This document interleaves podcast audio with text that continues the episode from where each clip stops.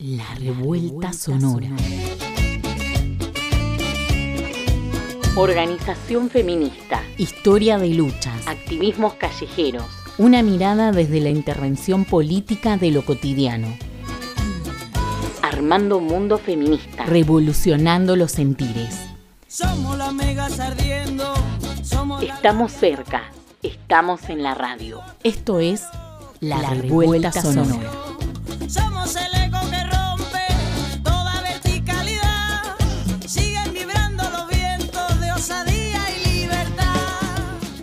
Hoy, Paro Internacional de Mujeres, Lesbianas, Travestis y Trans, 8 de marzo del año 2018.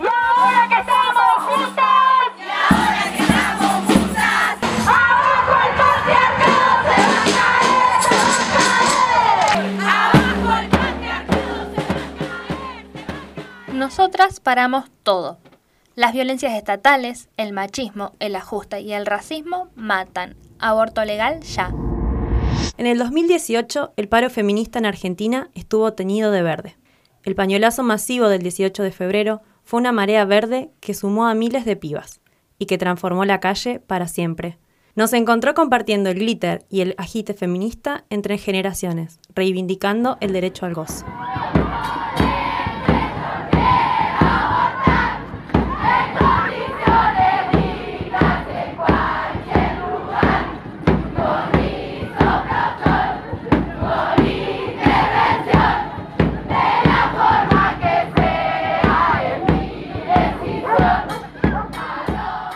Las formas de resistencia también son una forma de algarabía.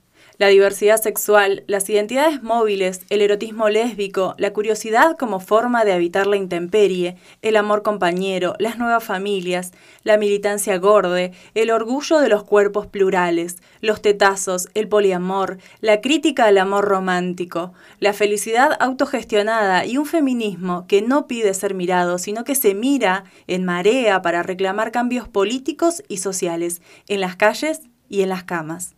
Porque el feminismo del goce se opone a la violencia y el abuso, a los cuerpos delineados en uniforme y al sexo y la comida como pecado.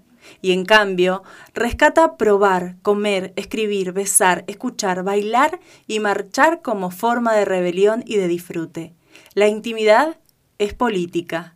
Luciana Pecker en el libro Putita Golosa del año 2018. Si el 2016 y el 2017 nos ponían en las calles sin abandonar el duelo, pero transformándolo en organización y lucha, el 2018 nos traía la certeza de que esa lucha era con bailes, gozo, glitters, fotos y cantos.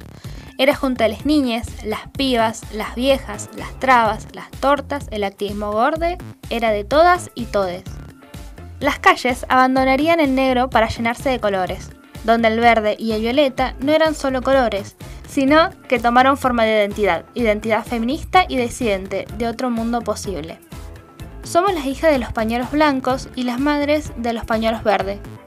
La potencia intergeneracional del paro nos encontraba pensando y construyendo un mundo feminista para poder gozar, conquistar nuestras libertades y vidas dignas. Un mundo feminista contra la desmemoria y el olvido, contra la jerarquía de todas las iglesias, contra todos los machos. Ahora que si nos ven, estamos haciendo historia. La lucha por la despenalización y legalización del aborto en Argentina es la lucha por la soberanía de nuestros cuerpos, que es la potencia de nuestro deseo desatado, libre, sin miedo, sin límites, construyendo otra realidad posible, que es colectiva, que es cuidada, que es con amor y ternura, que es una vida posible de ser vivida, que es una vida posible de ser vivida. El crecimiento exponencial del paro internacional feminista y la marea verde en Argentina fueron clave para la lucha de América Latina y el Caribe. El pañuelo se volvió símbolo de solidaridad, visible en las mochilas, en las muñecas, en los balcones y en todos los rincones. Nosotras les paramos todo porque se nos dio la gana. Nosotras les paramos todo porque las feministas vinimos para quedarnos.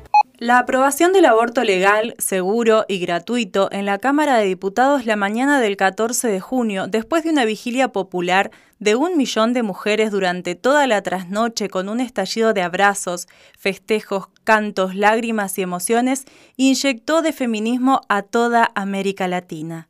En distintos países se motorizaron o iniciaron campañas para reclamar por el derecho a la interrupción voluntaria del embarazo de mujeres y de personas gestantes.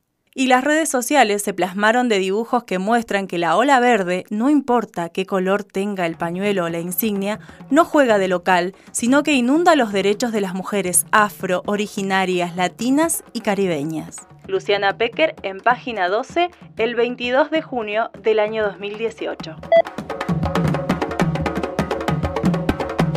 Pensar la soberanía de nuestros cuerpos es pensar la soberanía de nuestros territorios. En América Latina, hablar de territorio es hablar de colonialismo, de conquista y extractivismo. El 2019 nos encontrará con la necesidad de reconocernos y nombrarnos también plurinacionales. Esto fue La Revuelta Sonora. Encontrá todos los podcasts en Spotify o pedinos los enlaces en las redes sociales de la colectiva feminista La Revuelta. Estamos cerca, estamos en la radio.